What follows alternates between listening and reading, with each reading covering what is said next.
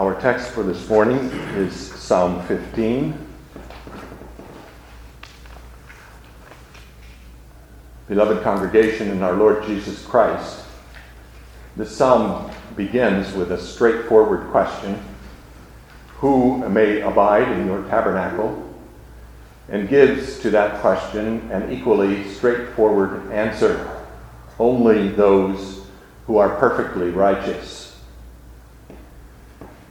It gives to us a detailed description of that doctrine which the apostle teaches us in Hebrews chapter 12 when he said, Without holiness, no man will see the Lord.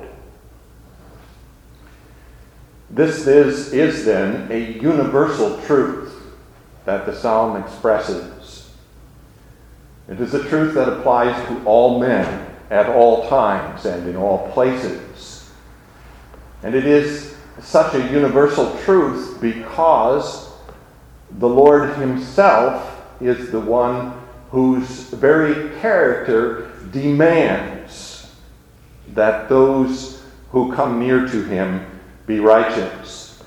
He is a holy Lord, and He will not, and in fact cannot, tolerate in His presence any unholiness or any unrighteousness. We consider the psalm then under the theme, Lord, who may abide in your tabernacle? We consider first the question, that's verse 1.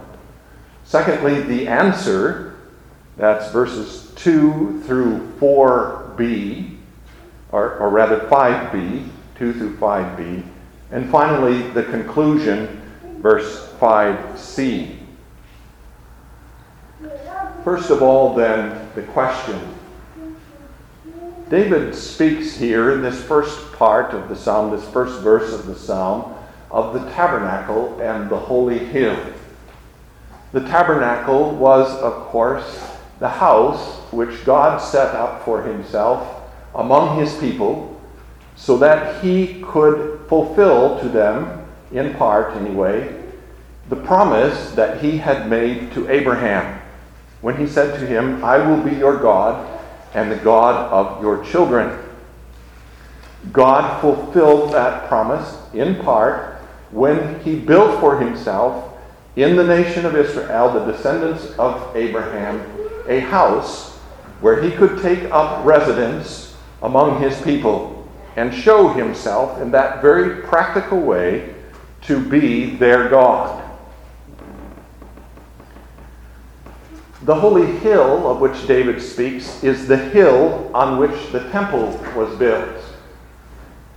That hill had been purchased by David from Ornan the Jebusite when, at the time of David's numbering of the people, and had been designated by him as the site upon which the temple would be built.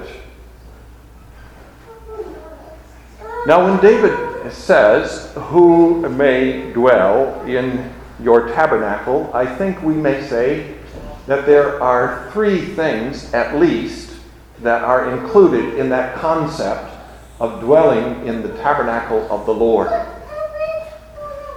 Three things. The first is coming into the presence of the Lord through prayer. That's taught us in Hebrews chapter 4, the very last verses, verse of the chapter, where we are exhorted to come boldly to the throne of grace which was in the most holy place. We are exhorted to come boldly to the throne of grace that we may obtain mercy and find grace to help in time of need. So, prayer is one thing that's included in coming into the tabernacle of the Lord. A second thing that's included in that concept of coming into that tabernacle of the Lord is gathering with the Lord's people to worship Him. The church is the temple or tabernacle of God. It is his dwelling place among his people. And when his people gather together to worship him, they are coming into his presence, into his tabernacle, and into his holy hill. But the third thing that's included in that idea of coming into the tabernacle of the Lord is entering into the most holy place itself. And by that, Hebrews 10 makes clear we are entering into heaven, the throne room of God, the final resting place of Himself and His people. All these things are included in that concept then of coming into the temple or tabernacle of the Lord. Notice that David addresses this question of verse 1 to the Lord. Lord, who may abide in your tabernacle? And he addresses that question to the Lord, of course, because the Lord controls access to his house. The Lord determines who may come in and who may not come in. The Lord opens the gates of that house to some and shuts the gates of that house to other, others. It is his house, and he allows into it only those whom he wants there.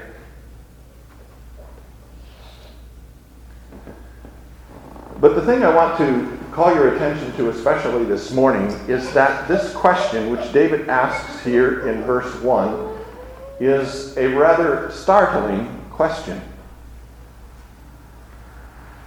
And it's a startling question for two reasons. The first reason that it's such a startling question is that at the time that David wrote this psalm, the tabernacle did not exist, and there was really no holy hill. The tabernacle had been forsaken, probably at the time that the Philistines captured the ark from Israel and took it into the land of Philistia. It was not restored. Worship of God never returned to Shiloh, the place where the tabernacle was set up. And it seems that sometime between that capture of the ark during the time of Samuel and the end of the reign of Saul, the tabernacle was lost or destroyed. We don't know what happened to it because the scriptures never say. But at the time of David's reign, that tabernacle was no longer, at least, considered a place of worship for God's people. We never read about David or Solomon going to that place to worship God. When David recovered the ark, he did not bring it back to the tabernacle or to Shiloh, but brought it to the city of Jerusalem, where he had set up a tent for it. So when David says, Lord, who may abide in your tabernacle, he's talking about something that doesn't even exist anymore. That is not, for the people of God, a place of worship anymore. And when he speaks of the holy hill, he's speaking, as we noted already, of that hill which he had purchased for the construction of the temple, but the temple didn't exist there either. God, at the time that David wrote this psalm, had no dwelling place among his people. And yet David asks, Lord, who may abide in your tabernacle? As if he still does. Well, the answer to that problem is relatively simple. We could say, for example, that David is speaking here in that way because he's anticipating the construction of the temple, which he did plan for during his reign. And his psalms, many of his psalms, were written with a view to that worship of God which would take place at the temple. We could also say, of course, that David speaks here ideally rather than practically. But still, it's rather a startling way for him to speak. But the second reason that this is such a startling question is that David uses those words abide and dwell. The word abide could also be translated sojourn. And it's a word which suggests temporary residence. It's the word that's used of Abraham when he went down to Egypt to escape the famine in the land of Canaan. He sojourned in the land of Egypt. That is, he took up residence there. Not permanent residence, but nevertheless residence for a time. in that place. The word dwell, however, does suggest permanent residence. So the words are very close in meaning. And when David uses those words, he's using words that, from the perspective of the people of God, may well have seemed very, very strange. Because, as far as they were concerned, there was no one in the Old Testament times who could abide in God's tabernacle or dwell in his holy t- hill except the Lord himself. The people of Israel were not allowed into that house. They could come as far as the courtyard and no further. The priests who went into the house on behalf of God's people went into that house only to perform there the services required of them. So they went into that house to offer incense at the altar of incense, to trim and light the lamps, to replace the bread on the table of showbread, and so on. But they certainly never resided there. There was no provision for them to reside in the house of God. And even the high priest, who had the most significant access to the house of God, who was allowed into the most holy place once a year to offer, to sprinkle blood on the mercy seat, even he could not reside in the house of God. There was no man, no man at all, who lived in the house of God. And yet David asks, Lord, who may abide or who may sojourn in your tabernacle? Who may dwell permanently in your holy hill?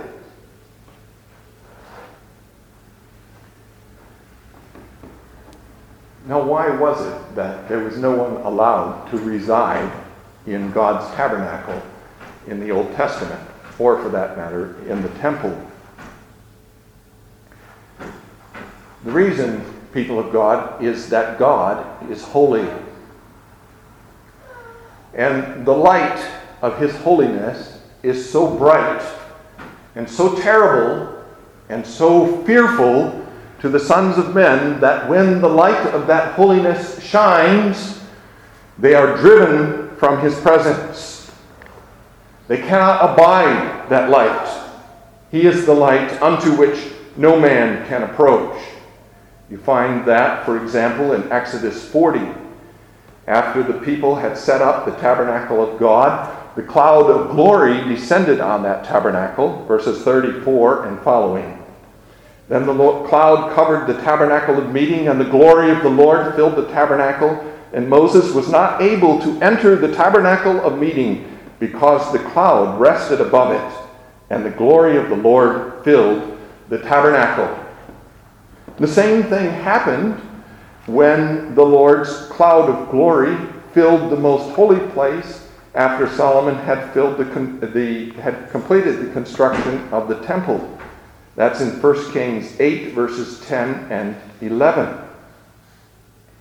And it came to pass when the priests came out of the holy place that the cloud filled the house of the Lord, so that the priests could not continue ministering because of the cloud. For the glory of the Lord filled the house of the Lord. Then Solomon spoke, the Lord said he would dwell in the dark cloud. I have surely built you an exalted house and a place for you to dwell in forever. The Lord is holy.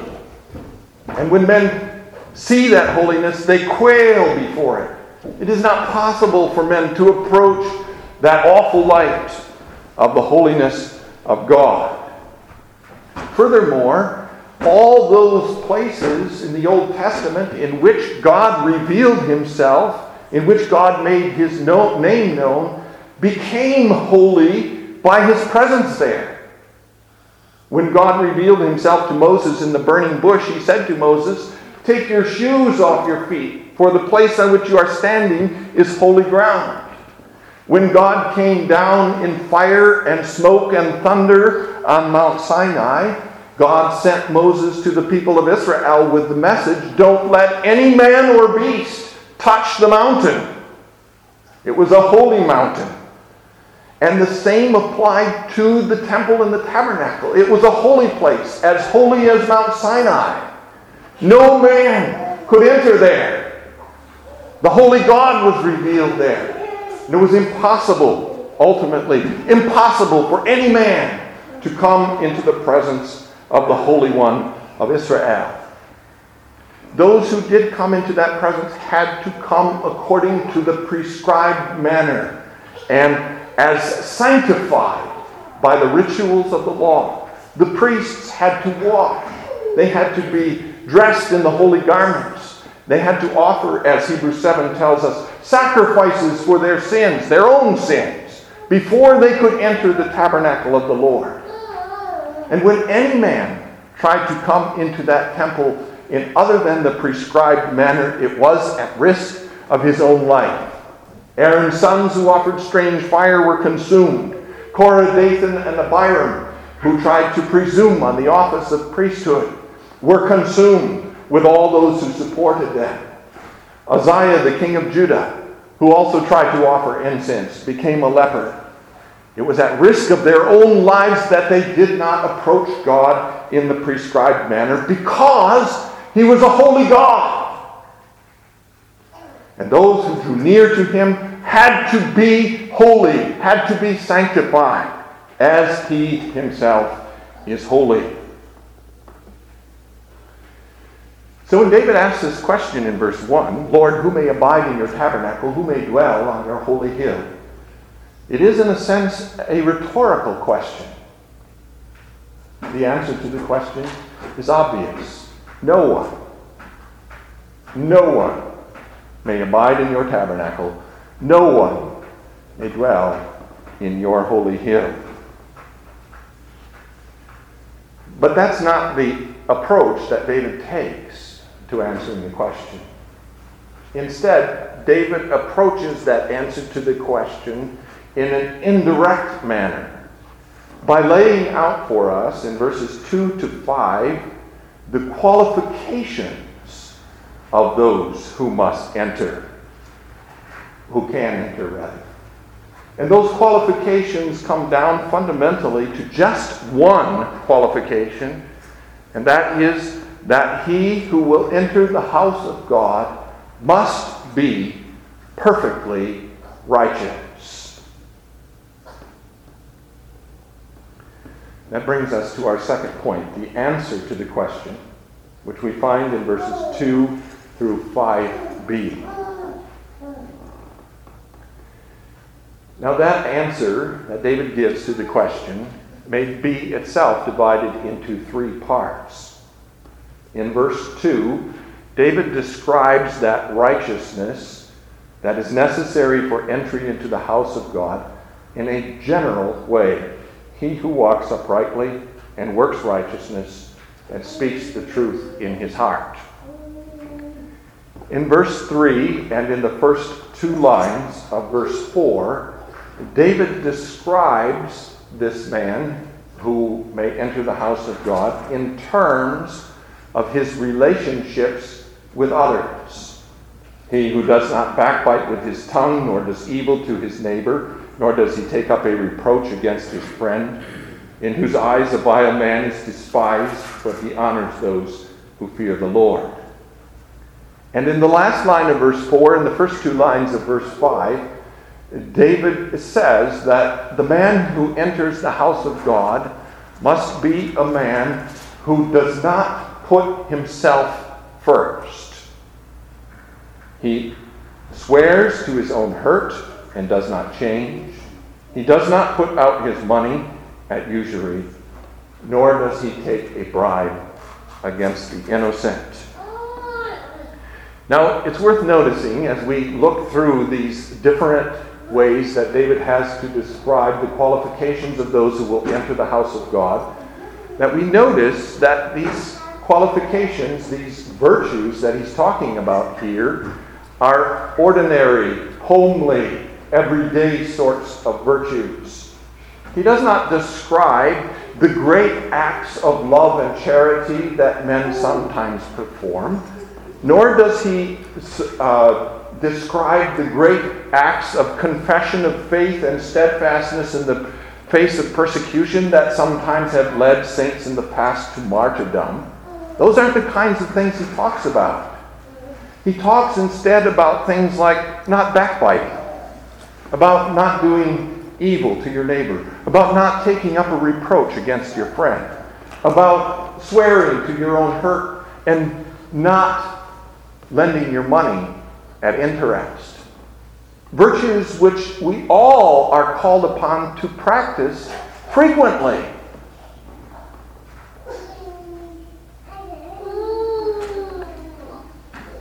Now let's look a little more closely at those three groups of things that we have here in these three or four verses.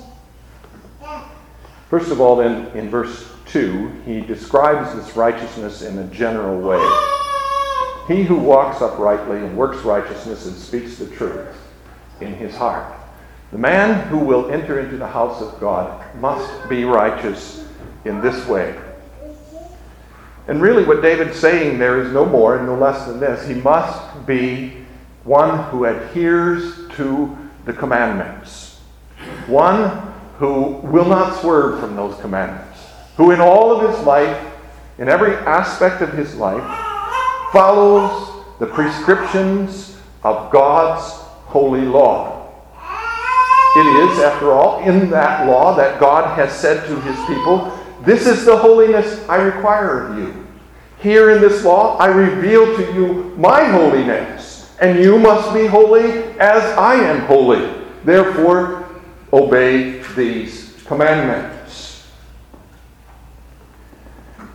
The word uprightly, that is used in the beginning of verse 2, is a word that's also used to describe the sacrifices of animals that the people of Israel were to bring to the tabernacle and temple. They were to be sacrifices that were without blemish. They could not be halt or maimed or blind or deformed or marred in any way. They had to be without blemish. Well, David says here that the one who enters into the house of God is one who must be like those sacrifices. In fact, of course, those sacrifices represented those who were to come to the temple. They were to be, those who came into the temple had to be without blemish. In the second place, their righteousness has to be an active righteousness.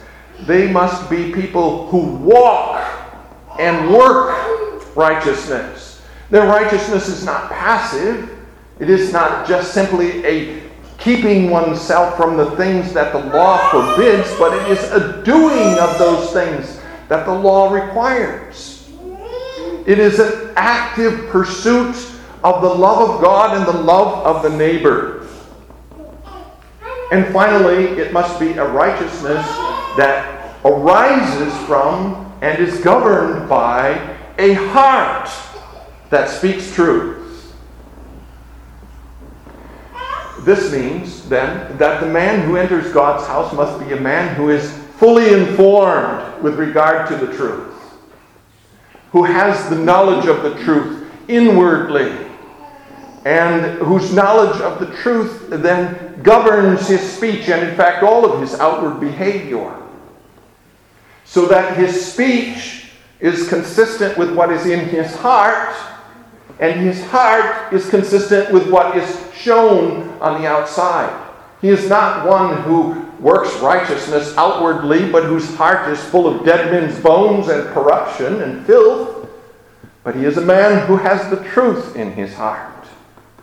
Nor is he a man who has the truth in his heart, but you could not tell anything about him from his outward life.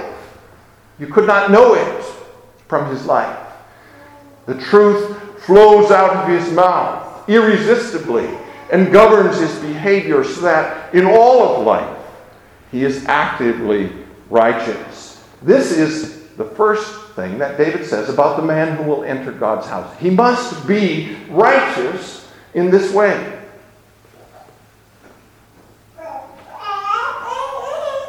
Now, in verse 3 and the first two lines of verse 4, as we said, he talks about what this man must be with respect to others. The first line, in the first line, he says, This man is one who must not backbite with his tongue.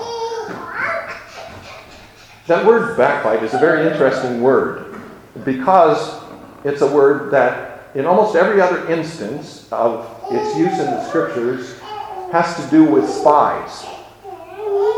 It's the word that's applied, for example, to the spies that Moses sent into the land of Canaan to find out what the people and the land were like and to bring back a report to the nation of Israel. It's the same word that was used of the men whom Joshua sent into the city of Jericho to find out how the people of Jericho were reacting to the presence of Israel and what the city of Jericho was like. They went to spy out the city. Well, when the psalmist uses that word here, he suggests that kind of person who always has his eyes and ears open to find some kind of juicy story about his neighbor. He's a man who is furtive in the sense that he may be expressing interest in his neighbor, but whose only real interest in his neighbor is that he hopes to find something about him, something not positive, that he can broadcast to others. He spies on his neighbor in that sense. He's a backbiter with his tongue.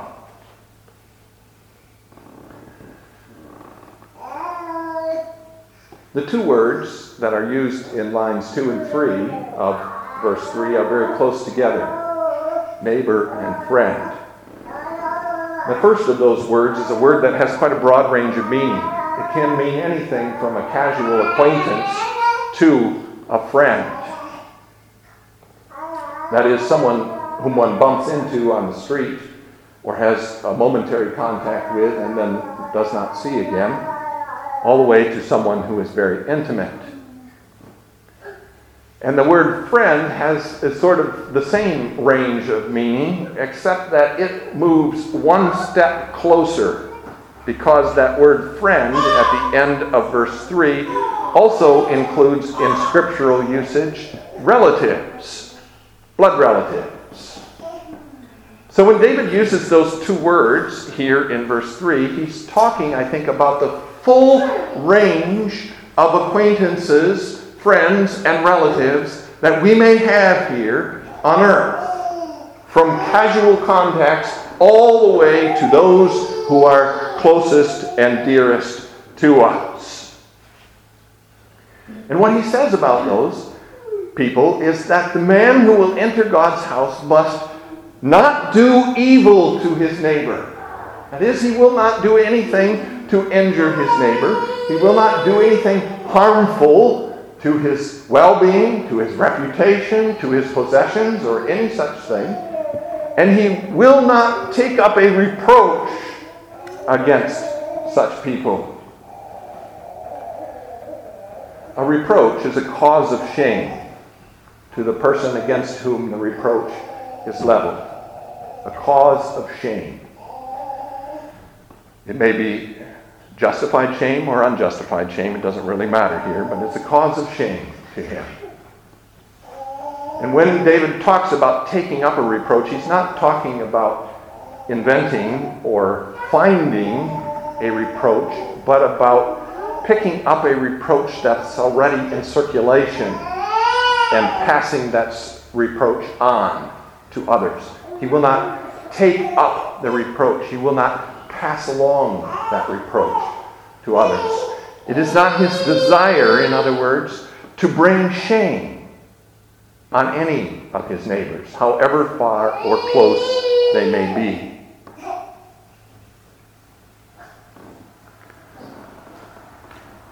Now, in the first two lines of verse 4, David looks at this whole matter of relationships from a little different perspective.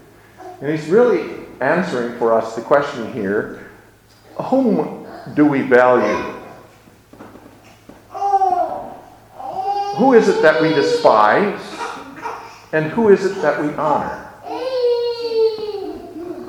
Will we honor, for example, those who are powerful, those who have wealth, those who have fame, the great warriors and the great athletes of our time? Will we honor the basketball player, the baseball player, the football player, the news commentator, the president of the United States, this or that person throughout the world? Simply because they are in a position of power or fame or celebrity or, or whatever it may be?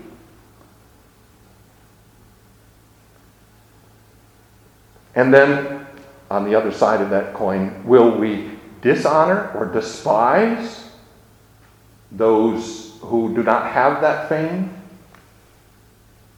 who do not have that honor, who do not have that power, who cannot perhaps contribute anything to our well being and to our success? David says most emphatically here that those who will enter God's house must be those who honor not the great, but who honor those who fear the Lord. These may be people who are very lowly. They may, may, be ugly. They may be disgusting in their personal habits. They may be dressed shabbily. They may be people who can do nothing for us. They may be very poor. But if they fear the Lord, that is what is important. David says it is the man who honors those who fear the Lord who will enter the house of God. They also will despise then the vile person, the person who is rejected of God. No matter how great and honorable and glorious and powerful they may be. He does not honor the basketball player because he plays so well or because he loves the fame that the basketball player has, but he despises him because he's a Sabbath breaker.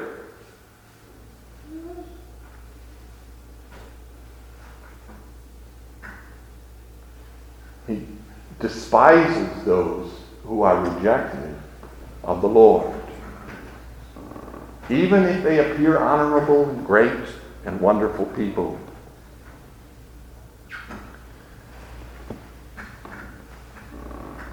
Now, in the last part of verse 4 and verse 5, David talks about the man who will enter the house of God as one who does not seek his own advantage. For example, he may swear an oath, and he may find in course of time that the keeping of that oath will be costly. It may cost him money, it may cost him something in his reputation. It may cost him something in his pride. It may cost him even his life, ultimately. But he will not turn from his oath. He regards his promises, his vows, and his oaths as obligations before God, as sacred, therefore, and sacred duties holy duties that must be performed. His yes is yes, his no is no. He keeps his word even to his own hurt. He does not look then, when it becomes obvious that his oath is going to cause injury, he does not look for an excuse to escape from it. He does not disregard it and say, well, I didn't know that this was going to be the consequence of that oath.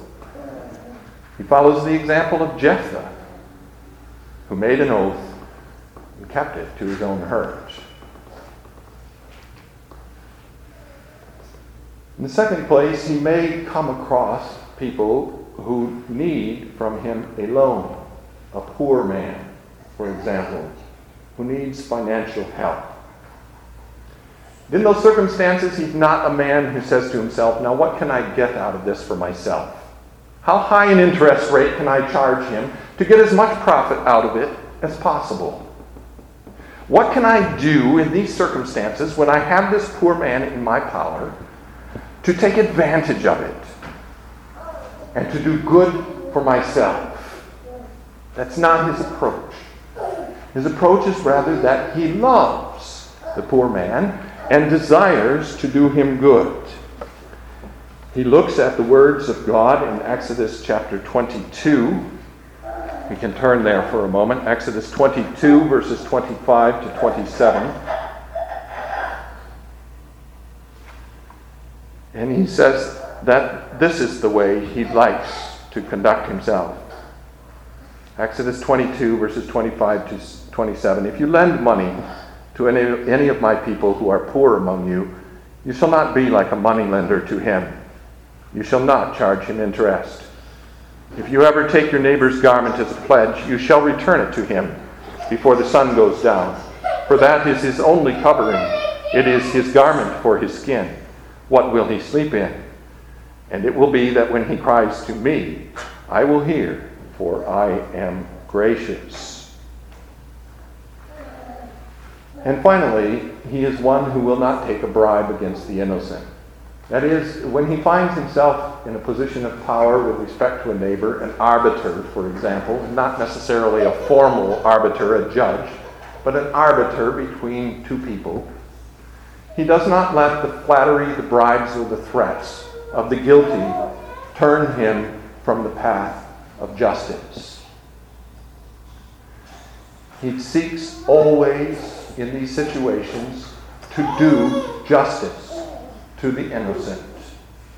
And again, it may be to his own hurt to do so because the guilty man may carry out threats, may withhold bribes, may do injury to him in some way, but he does not let justice fall to the side in order to protect himself. In other words, his righteousness is not self seeking, his righteousness seeks the well being of his neighbors. This again is the man whom God will allow to come into his house. That's a rather comprehensive description, then, of the righteous man that David has here in these words. He must be righteous in his walk, in his works, in his heart, in his tongue, and in his eyes. He must be righteous in all of his relationships of life, from relationships with casual contacts to those who are most intimate with him. He must be righteous without regard to his own well being and his own advantage. He must be righteous inwardly and outwardly in every facet of his life. So, the question which we're bound to ask in answer to that description of the righteous man is this Is David talking here about an abstraction? Remember what Psalm 14 says? There is none who is righteous, no, not one. And yet, people of God, in the Old Testament, even in the Old Testament, the people of God did live, symbolically anyway, in the house of God. The priests went into that house as their representatives. But more than that, the furnishings of the holy place of that house represented the presence of the people of God with him. The altar of incense was the place where God and his people met and where his people offered up to him their prayers. The table of showbread and the lampstands stand was, were also symbols of the presence of the people of God in his house. The people resided, dwelled in the house of God. How? How was it possible? If there, he was such a holy God that even the priests sanctified by all the proper rituals of the law, could not abide his presence in that house, how could the people dwell there? And the answer to that question is only by blood. That's why the altar of burnt offering stood in front of the doors of the tabernacle. There had to be offerings of blood. Those offerings of blood had to be perfect offerings, unblemished offerings. And by those offerings of blood, the sins of the people were covered over so that when they came into the presence of the holy God, they came as those who were righteous, whose guilt had been covered by the blood, and whose unholiness, whose defilement, whose wickedness, whose transgressions of the law had been washed away by the washing of the blood that had been shed. They came by blood. And they did, they did, people of God, reside in the tabernacle of God. And in the New Testament, we are told in Hebrews chapter 10 that it's a more great, a greater and more wonderful thing for us because Christ has torn back the veil that hid the whole, most holy place, even from those in the holy place and open the way for us to enter into the holiest of all, into the Holy of Holies itself, that is, into the very room among His people where God lived. Christ has opened the way into the most holy place for us so that we may dwell in His house. He is the perfect Lamb spotless, undefiled, harmless, innocent, perfect in himself. And he is the great high priest who is able to make sacrifice not for his own sins, because there was no need for him to do that, but who was able to make the sacrifice of his own perfect self for the sins of his people. He's the man whom David is describing here in Psalm 15. He is that one who is perfectly righteous.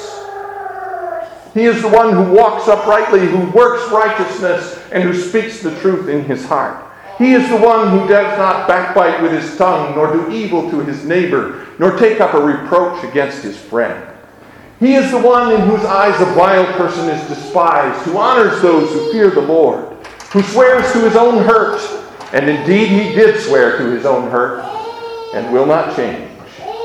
He who does not put out his money to usury and who will not take a bribe against the innocent. He, being the perfect high priest and the perfect lamb, makes the perfect sacrifice of his perfect self for the sins of his unholy people and brings them with him into the house of God. Their sins covered, and their unholiness washed away.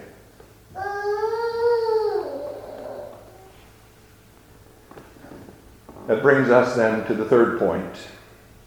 He who does these things shall never be moved. The conclusion.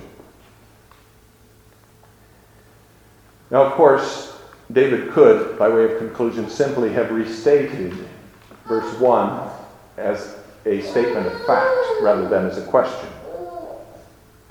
He who does these things will abide in your house. That's the implication of this conclusion, and the implication, in fact, of the whole psalm. He who does these things will abide in your house. But David carries it beyond that, one step further. He will not be moved.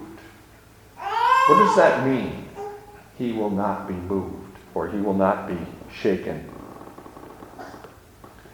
Well, it means, first, people of God, that he will not be shaken from his righteousness. As he lives righteously in the world, the gales and storms of wickedness beat upon him.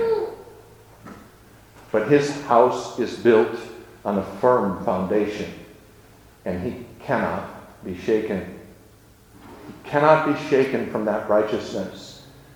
As he, in fact, learns and grows in that righteousness to which he is called, God confirms and strengthens him in it so that he becomes ever more immovable and unshakable in spite of all the efforts of the evil one.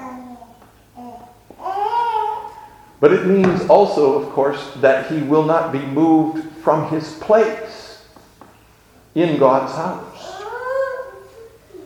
He has a place there through the blood of the perfect Lamb of God and the great high priest. He has a place. Nothing can move him from it. He cannot be shaken.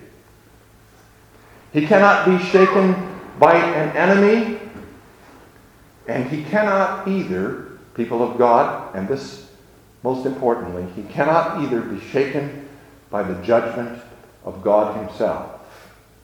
For the judgment of God himself will be this man is worthy to dwell in my house.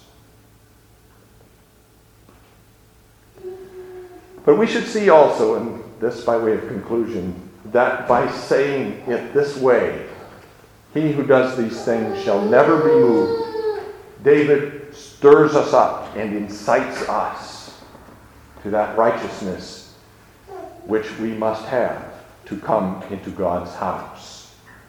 As he says a little bit later in Psalm 27 One thing I have desired of the Lord, that will I seek, that I may dwell in the house of the Lord all the days of my life, to behold the beauty of the Lord and to inquire in his temple. We know, as David knew, that the way to dwell in the house of the Lord our God all the days of our lives is the way of righteousness and holiness, obtained for us and infused into us by the great power of He who alone is a righteous man. Having heard the word of God, let us say Amen.